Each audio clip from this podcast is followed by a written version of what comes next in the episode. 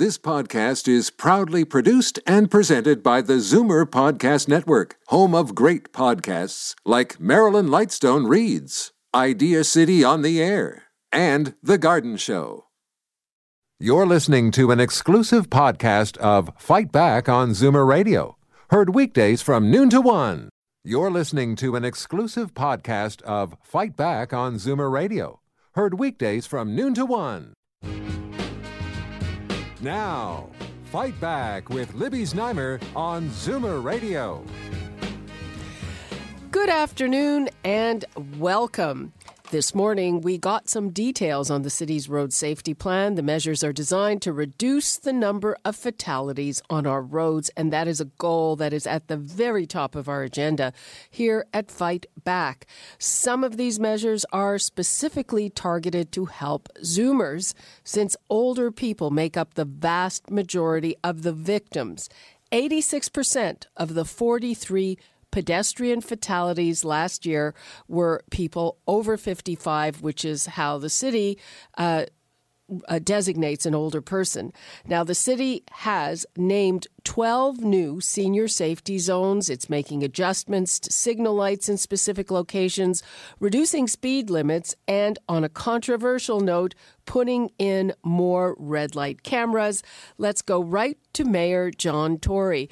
Mayor, hello. Thanks for joining us. Libby, Happy New Year. It's nice to talk to you. Uh, great to talk to you. First, explain to us what a seniors safety zone is, please. Well, we're going to designate places where there is a concentration of senior citizens, and so if you look at the intersection we were at this morning at Bloor and Dundas, there's a an apartment building there that is populated largely by seniors. There's a medical on one corner. There's a medical building on another corner, um, and there's just a population in the neighborhood of seniors. And if you look at that intersection, I'm I'm sad to tell you that there have been four fatalities and five senior citizens uh, injured over the last six years, and and you've just got to believe believe you know that is a completely unacceptable number. I mean, anything more than zero is unacceptable. But you know that's that's kind of a fatality a year in one intersection in the city. And so um, by doing a whole bunch of things, we've retimed the signals to allow uh, for both um, uh, crossing the street to take a little longer and also to so, sort of um, adjust uh, car speed. We've put up these huge new kind of ye- bright yellow signs that say "Senior Safety Zone, Slow Down." Um, we have uh, changed the speed limit in the intersection. Uh, there's already to, to a red what, light camera is... there, and when you describe that, Libby, as controversial. Um, where there is a red light camera, this is a very, very important uh, thing for your audience to note. As much as people do debate these red light cameras, there has been a 60% reduction in fatalities at intersections where we presently have red light cameras. So to me, that is a massive success, and to be repeated as we're going to do in 75 more locations in the city. Okay, let's let's get to that in a minute. But first, with these uh, seniors, uh, with the designated senior safety zone, I have to admit that I was uh, surprised at what you said about Dundas, uh, about Dundas and Bloor Street. You know, whenever I'm around there, um, you can't move anyway. Well, we were there, you know, in sort of mid morning on a day, a snowy day, but um, that and, and you know there were lots of transit vehicles because there's transit vehicles coming in and out of the station there and so on. But um, that's you know the, the traffic was moving, and we also saw, and again, I, I the one thing you won't hear me doing is sort of blaming the pedestrian because in all cases, transit vehicles, trucks, cars, even cyclists have to you know have to pay attention to pedestrians. But we saw people, some of them seniors, some of them not, crossing the street um, in mid intersection, and you know because you've been around that intersection, and some of the listeners will have as well, there are all kinds of vehicles. There are streetcars, there are buses, there are taxis, there are cars, there are trucks, there are cyclists, and when you cross middle in the middle of a block, you are taking a risk in doing that because it's just not the place where people are watching for you, which is part of what we're trying to do here is to say, look, that's going to happen because not every person is going to walk all the way down to the corner and cross the street, even if they should. So yeah, it's a place where it wouldn't strike. The, the, the traffic move doesn't move at sometimes of the day, but a lot of other times of the day it does, and it's busy traffic. It's meaning it's car, street cars and buses turning and taxis turning and you know all this sort of thing. So that's why we're trying to draw attention to the fact that in some of these areas there are a lot of seniors, and that we have to take extra measures to both be mindful of that, but also to actually slow things down a bit. And and what is the new speed limit there? Well, I, on that one from the sign I saw this morning, it's 40, and I think it's I've got the whole list here, and it's, it's a long from, list. In some cases, 50 to 40, in other cases, 40 to 30. I, I just uh, uh, the sign that I saw this morning said 40, and I have here somewhere all the lists of exactly how the speeds have changed. There's so many intersections; it's hard for me to. Here it is. Um, but I and I've got this, such a long list, but it, I believe it's gone down to 40 from 50 kilometers per hour. Uh, so in all of these senior safety zones, is there a designated new speed limit or is it up to a driver's discretion? No, I have the list right here in front of me. And in fact, there's long lists that go from 60 to 50 and some from 50 to 40 and others down uh, below that. So it depends on the area. And what we're doing is we're doing what people would expect, I think, Libby, which is we are taking the data uh, and first of all looking for the places where there have been the greatest number of senior, uh, especially seniors, uh, injured or, or, or, or, God forbid, killed and we're then looking at the speed limits there and making changes accordingly. And we're beyond the 12 zones we designated today. We've got 11 other ones under um, active consideration. We're like we're reviewing the data, and then we're also looking at 10 other problematic intersections for pedestrian safety generally. And so there's a large number of intersections that are under review. But we really got at this in earnest um, last year. We did a lot last year, but we were behind as a city, to be honest. I mean, we were behind other cities that have done more, and we're now catching up. I think in a very determined determined way. But uh, today was uh, one more significant step forward, but nonetheless only a step. Okay, well, um, we are going to be posting the list on our website just to give our listeners uh, an idea. The other uh, senior safety zones Bathurst and Steeles, Victoria Park and O'Connor, McCowan and Lawrence, Danforth and Main, Danforth and Coxwell. There are more. Uh, I don't want to read the whole list here. Uh, let's get to that controversial topic the red light light cameras. Now, if memory serves, when we first heard about the return of these red light cameras, we were assured that they would only be in school zones. Uh, when did that change? No, you're, you're actually mixing up two uh, things, which is easy to do because we've had a number of initiatives in this area. I asked the premier for permission to restore what people call photo radar, uh, and that is what is confined only to school uh, zones.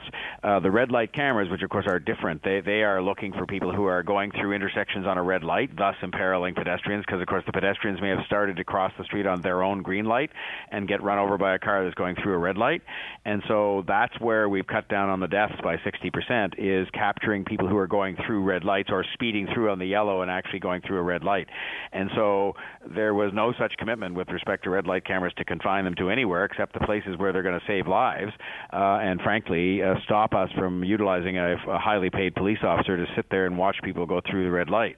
Um, so the cameras are being installed in 76 new places, which means basically a doubling of the number of cameras. And I'm very, very comfortable with that um, because when you know that the facts are it's reduced fatalities by 60% in those intersections, I think you'd almost be irresponsible not to put them in. Well, that that that certainly sounds about right. You mentioned pedestrians crossing mid block. And we know they're not supposed to do that, but there are many places where honestly it is a really long walk to the light. And I can see, I can understand why, uh, especially older people who might have some mobility issues, try to take a bit of a shortcut. So uh, you, are changing the signals a little bit, accessible pedestrian signals? Yeah, we're doing more than that. Since you've asked directly about that, and it's a very, very good question, um, we are also, especially in suburban settings, because of course the places where you find that that walk down to the corner and then across the street and all the way back, if you were just going across the street to a store or something, is particularly um, burdensome, is in the suburbs, you know, where the intersections and crosswalks are much further apart than it's say even at Dundas and Bloor where we were this morning. So in the suburban settings, we're going to be looking at places again where there have been numbers of accidents and where we see just even from eyeballing it, um, seniors who are coming out of say a senior's residence and crossing the street because it's convenient to walk right across to the store. And what we're going to do in those places is we're going to install other opportunities to cross because it's just the reality that we've got to start taking account of the changing demographics and the changing habits. We want seniors to come come out of their seniors' residences and go for a walk and go to the store and remain active and not be unsafe. And so, if that means that we have to put an extra crossing in halfway down the block in order to take account of the reality of how people are, you know, walking around, well, then that's all part of sharing the road as between pedestrians, cyclists, and motorists. And we're going to be fair and balanced about it, but we're going to do it. Okay, so explain these accessible pedestrian signals. I have to say, if those buttons, you know, whenever I use the buttons, I it, it's unclear to me that they do anything at all. Well, they actually do. Now, what they don't do, you see, I think what people expect a lot of the time is that when they push the button, the light will instantly change. The light is on a timed cycle, and that's the kind of thing we can adjust on a permanent basis. In other words, it has a time cycle, and the time cycle, since it's computer driven, can change based on the time of day and rush hour and this and that. But what happens is that the button uh, will also um, shorten up that cycle. So if there are people waiting to cross the street, it shortens it up. So if it ordinarily might have been 70 seconds, it might go to 50 seconds. Um, and and that kind of thing. And that's the time frame, by the way, we're talking about. People often think because it's cold, they're waiting for you know they'd say I was waiting for seven minutes to cross the street. Well, there is no light in Toronto that's seven minutes. I mean, they're they're one and a half minutes, two minutes. It seems like seven minutes sometimes when it's the middle of January and it's cold and snowing. So what we're doing is with having more of these uh, uh, these accessible signals, and the accessible signals aren't just the button uh, that you push, but it's also um, audible signals, uh, and it's also changing the nature of the intersection itself. So we're going to take the curbs down so that instead of having to step off a curb where you know a lot of seniors and other people might you know end up having a fall, um, yeah. and we know how dangerous that is. So we're changing the curbs to make them uh, you know graduated. We're making them more accessible for wheelchairs um, and this kind of thing. And again, we're basing uh, the places we do it first uh, on history. In other words, if there's been a history of accidents or a history of difficulties, we're we're going to those places first. So uh, we've we've picked 20 locations that again you can post on your website if you wish, um, where there's been a lot of this kind of uh, seniors and disabled traffic, uh, traffic meaning pedestrian and wheelchair traffic, and putting those in first. Okay, um, how disruptive is this work going to be, and how long is it going to Uh, take? well, we're doing it as quickly as we can. So I can tell you that you know uh, the signs are going up now. They were up today at Dundas and Bloor, and it's the first one we've sort of really addressed. A lot of the work on the pavement markings has been done. People will have noticed that, and you'll say, well, what does that matter? Well, by drawing what we call the zebra markings on the uh, on the street in very very visible ways, it draws the attention both of the pedestrian, but much more importantly of the motorist to where people are going to be crossing the street. Um, we've retimed hundreds of signals already, many of them retimed because of um, the high traffic of senior citizens. So this stuff's being done as quickly as possible. The red light cameras will be installed by this spring. The work is underway. So it's all happening as rapidly as we can make it happen because the safety issue is real today uh, and yesterday, and we want it to be gone tomorrow, or you know, yeah, gone tomorrow because the, the target here is zero get down to zero um, pedestrians who lose their lives in the city of Toronto in collisions with uh, with with automobiles and, and other vehicles. Well, that is an admirable target that we certainly support. And uh, just before we go, uh, when will all of these senior safety zones be up? Well, I mean, the objective is, you know, it certainly is. I, I'll say in 2017, um, and uh, you know, obviously, if we can do it earlier in 2017 as opposed to later, but we're underway with it. I can only say we've started, and the objective is to have it totally done in 2017. But obviously, I would say because I'm an impatient person by nature, and it's also about safety, we should get it done in the first half of 2017. But I don't want to sort of make a promise that I can't eh, keep. Most of this stuff is fairly straightforward stuff, but it does take time to do it. So we're we're at it. We're on we're on the file. Okay, well, that's great to hear. Mayor John Tory, thank you so much. Thank you, Libby. All the best. Bye-bye. All the best. Bye bye. Okay, well, what do you think of these measures? Uh, it sounds pretty extensive. We are going to post them all on our website because uh, it does take a bit of time to kind of uh, take it all in.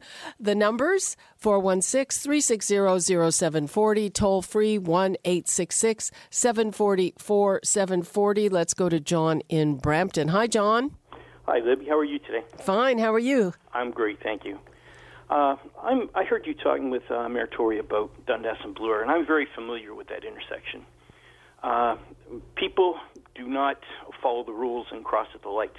And he mentioned them crossing mid block, and that is a terrible place for that happening all the time. Uh, people are walking along the sidewalk and they see the light just turn red, and they'll just cut out in front of a streetcar, truck, whatever. And uh, I have seen signs at intersections that say turning vehicles must yield to pedestrians. I think it's about time they had signs on these blocks where these trouble intersections are that said pedestrians must cross at intersection. So people would get in the habit of walking all the way to the intersection and crossing with the light. He- said that, that they're, they're making more uh, accessible crossings. I mean, uh, yes, you're absolutely right. But when it comes to people who might have some mobility issues, some of those, you know, some of those lights are few and far between, frankly. and you can kind of understand why people do it. It's it's it's again, it, it, you know, at the end of the day, part of the problem is that these things were not designed for pedestrians, and and I think that's what they're trying to address. It is, but people have to learn. Just like we we learned, uh, uh, I've never taken chances that I've seen other people take, and people have to learn as part of the education that the safest way to cross the street is always the best way. Well, I you know, if people hear you, I think that's a great thing. Uh, you know, obviously you're right, and obviously you know uh, having an accident or worse is a terrible price to pay because you wanted to save a few minutes or part of a walk. Uh, I totally get that. Uh, when you're in a hurry and it's cold out, you know, as as Mayor Tory said, but people have to learn, uh, and and it's on everybody. It's cyclists. It's it's it's everybody all the all the drivers, all the pedestrians, and they have to learn. If you're going to the store, it's going to take seven minutes instead of three to cross that street, but it's going to be safer. You're going to make it to the other side. You know, there's an old saying. You know, where anywhere you go, you want to arrive alive, and that's the goal. Okay, John. Thanks very much for that. You're quite welcome. Have a great day, Liv. You too. Bye bye. Uh, Gloria in Toronto. Hi, Gloria. Hi. Um, I was just listening to the rhetoric, and I would love to invite the mayor to my corner at Leslie and Lakeshore. Uh huh. Um, since they did all the construction down here with the Leslieville Barns, any of us that are crossing on the west side, either going north to south or south to north, are used as target practice for any vehicles turning west. If you are going from north to south and you want to make a right hand turn to go west, you better not be crossing the intersection on the west side at all. They do not stop for any red lights. They just bomb right through. And if they can use you for practice, they'll use you. You know what? Here's here's what I recommend. Uh, we're going to post all these changes on the website. I'm I'm taking a quick peek through, and I don't see any changes for that intersection, but um, I could be missing something. And uh, the mayor has also told us that there are other intersections which are under consideration. So, job one for you is to check it out to see if there are any changes contemplated there, and then get in touch with your city councilor. Get in Uh, touch we've with your city that. council. We've done that, and we've also done it and gone to the police and everything. And drivers literally honk at us to get us out of the intersection. And when you've got piggyback trucks coming at you, because they want, and they actually run the red lights, and the cars that are behind those trucks run with them, it is one of the scariest places to to go across because you're going through six lanes. Yeah, I you know I I I hear you, uh, but again, uh, I would go over that list with a fine tooth comb and then try again with the counselor. I mean, Jaye Robinson, who uh, is on this file, has said that this is her top priority for the year. So she's somebody, even if she is not your counselor, which she isn't, that you can get to, and then get to your counselor because I mean obviously they want to deal with it. There's a new road safety czar in town, Barbara Gray. We talked to her last week. Right. So I, I think that the will, the political will seems to be there.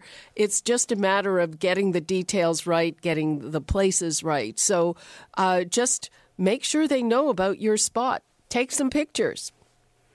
people have done that, and we've actually gotten in way of cars going at people pushing their babies.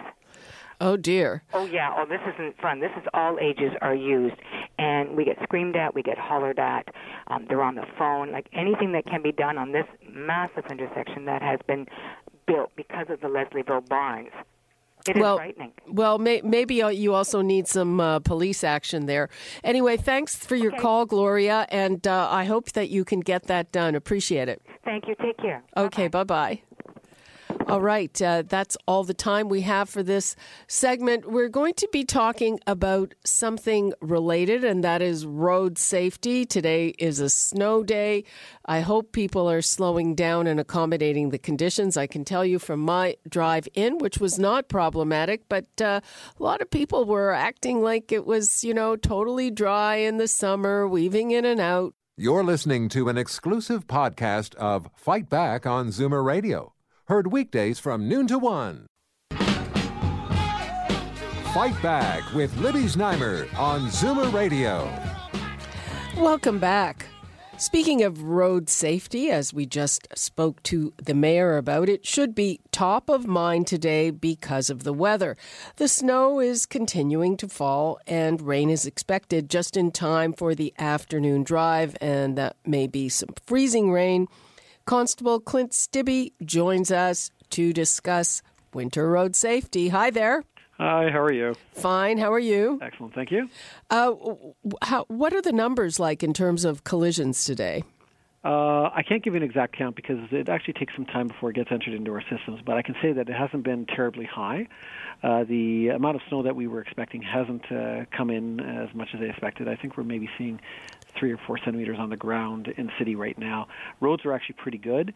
Uh, when I look at the maps for the uh, roadways, uh, the expressways, they're pretty much all green throughout the city. So I think we're in pretty good shape right now.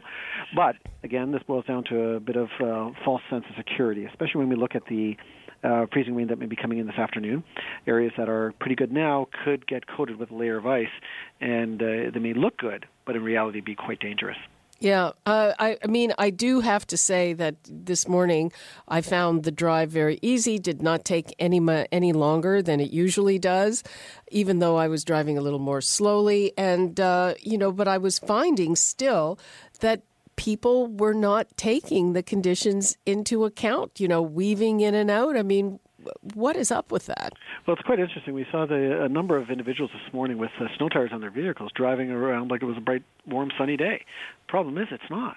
And the snow tire is a bit of a false sense of security because, you know, it says snow tire, so you think, okay, it's the greatest tire uh, to use in the snow. Well, that may be so, but it still can't beat physics. If you're going too fast and you need to stop that car, there's only so much that tire is going to do for you. And when that occurs, you're going to end up hitting somebody, hitting something, killing someone, whatever the case uh, may be. And it, it, here's where we have to ask what are you as a driver doing to keep the road safer? If you're driving that aggressively, and as you've already identified this morning, and as I saw many myself this morning, uh, you're driving far too fast. If something happens, you're not going to be able to pre- either stop or prevent a catastrophe, to be quite honest.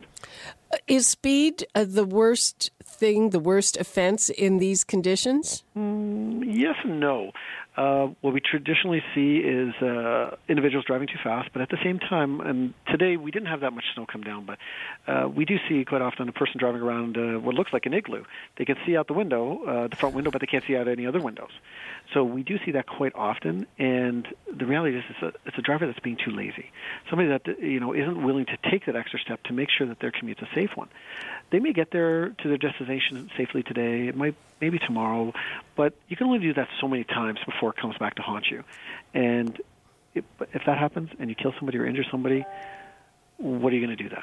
You're going to say you're sorry, but is that going to help bring somebody back? Not likely. Well, yeah, you, I think what people sometimes don't realize is that you know the the snow that you haven't cleared can come down in a in a big clump, and suddenly you can't see anything. Well, exactly, and you know it's not just the snow, but we have ice uh, and debris coming off vehicles. I mean, the snow is one of the issues we have, but sometimes you even have loads come off of uh, vehicles as well, and this is where you have to be on your game as a driver. But the flip side is the driver that's uh, moving along the road and that snow's coming off the vehicle, they're quote unquote not being affected. Well, that may be true to a certain point. Everybody else is. So now that person behind is being covered in a fog bank of snow. And I've seen it. Uh, they've got to turn the windshield wipers on, they've got to slow down, everything. The reality is that person ahead is actually what's causing these unsafe conditions. And that person, uh, essentially, if there is a collision, is in, in directly uh, involved in that collision. And in the end, they're responsible for it. And uh, do you ever stop people for that? Is that is that a highway traffic offense? There's a certain amount of things that we can do under the Highway Traffic Act. For a person not clearing the snow off the car directly, it is not considered a load, so it's not a charge that can be laid in that sense. However, uh, if view out of the vehicle is restricted, so that would include the igloo where you can see the wiper blade marks, but everything else is covered. That type of situation we can lay charges for. So we we have the possibility of lane charges in certain aspects. That would be side view, uh, so out the left and right side of the driver's compartment have to be clear. The rear view mirrors have to be clear. The front uh, window must be clear. And the thing we have to also look at is if a collision occurs, and it's determined that that individual is operating a motor vehicle and a large piece of snow came off or whatever, something that that person did now has caused that collision, we have to look at the totality of the situation to determine whether or not a charge needs to be laid criminally. Was it negligence of the individual? Uh, you know, is this something that they could have prevented, and but by their negligence have caused this collision? So we, somebody's injured or killed. You know, we have to look at the whole package before we can decide if a charge is warranted. But if it deals with uh, expressly view out of a vehicle, then yes. The actual snow on top of the vehicle, no, because it doesn't fall under the Highway Traffic Act as quote unquote a load. Because in theory, you could be driving, and the snow could be building up in certain parts in your car if it's a very very heavy uh, snowfall. So there's not an expectation that um, that you're going to be charged because there's a little bit of snow in your car. Though that's not the person we're looking for. We're looking for that person with a eight, ten inches of snow on their vehicle, and that are as they're going down the road are creating their own weather system. the, well, it's, it's quite honestly that's what's happening. They're, you're starting a blizzard while following this car down the road because they've got so much snow on the car. Okay, and, so so the bottom line, people, is uh, clear the snow on your car, and if you don't clear the snow on your car, you could end up being charged, right? Absolutely, absolutely. What about changing lanes and passing and all of that? In what respect? Uh, does it have to change on a day when there's a bit of weather? Uh, yes, absolutely. If the individuals are making rapid lane changes or sudden lane changes, this is where you're going to run into a situation where the car, now that sudden weight shift in the car, could actually cause a vehicle to come loose on the roadway. We need to keep in mind that once you even introduce water, forget ice. Once you add water to the roadway, it becomes harder to stop a vehicle. And every time you double your speed, you quadruple your stopping distance. So your distance, sorry, just give me, uh, uh, your distance. Sorry about that. But your distance to stop that motor vehicle on a wet day is much longer than it would be on a dry day. But now you introduce some snow or a combination of snow and ice. All of a sudden, that quadruple distance now maybe goes to tenfold or fifteenfold because the amount of traction that that vehicle can retain on the roadway is minimized, and as a result, it takes longer and longer to stop. Okay, and our pe- people aren't recognizing that. No, absolutely not. They're driving around that it's a nice day outside. There may not be snow, but that doesn't mean there's not hazards.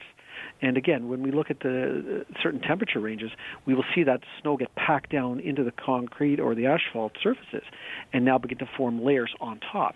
So at some points, you actually may be riding on a layer of ice. Other times, you may be riding on a bit of asphalt or a combination of the two. So these are the things we have to look at and keep in mind when we're operating a vehicle, you have to be paying attention to those changing conditions. The reality is, a lot of individuals are so distracted about what's happening inside the car that they're tuning out from the vehicle. The problem is, you need to tune into the vehicle. You need to know how the vehicle feels. You need to know that there's only so much that an electronic stability controls and traction controls and every control that you can imagine uh, are uh, available to an individual, but there's only so much physics can do. Okay, let's uh, hear from Victor in Mississauga. Hi, Victor. Hey, how you doing? Fine. How are you? Good. I just wanted to ask the officer that uh, I, I, the highways. Okay, the cars. I know the snow is a problem, but I was in a situation where a tractor trailer had this. I mean, three feet of snow on his roof, and it and it just came right off. And thank God the thing just went right over my head. Because if it hit my windshield, I don't know what would happen.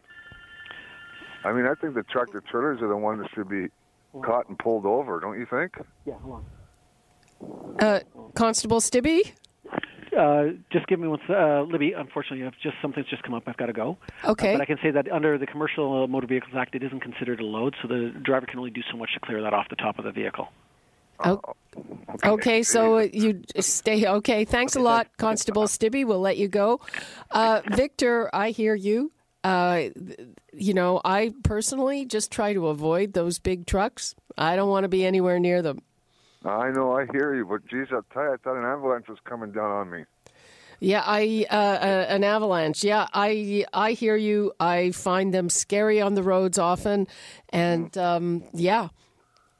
Okay. Well, yeah. Okay, Libby. Okay, okay, thanks a lot. Thank you. Okay, Bye-bye. we'll take uh, one more call before we go to break. Ed in Mississauga. Hello, Ed. Hello there. How are you? Fine. How are you? Not too bad. Uh, I was just uh, thinking about this uh, situation here with the winter winter driving. I think a lot of people maybe now should um, go for winter driving courses or things like that. It's not like we don't have the snow, snow that we used to have in the uh, 30, 40 years ago, right? Or 25 years ago. Uh, every time that there's a snowfall, people get scared and they follow too close. They put the brakes on on on on, on the way down a hill.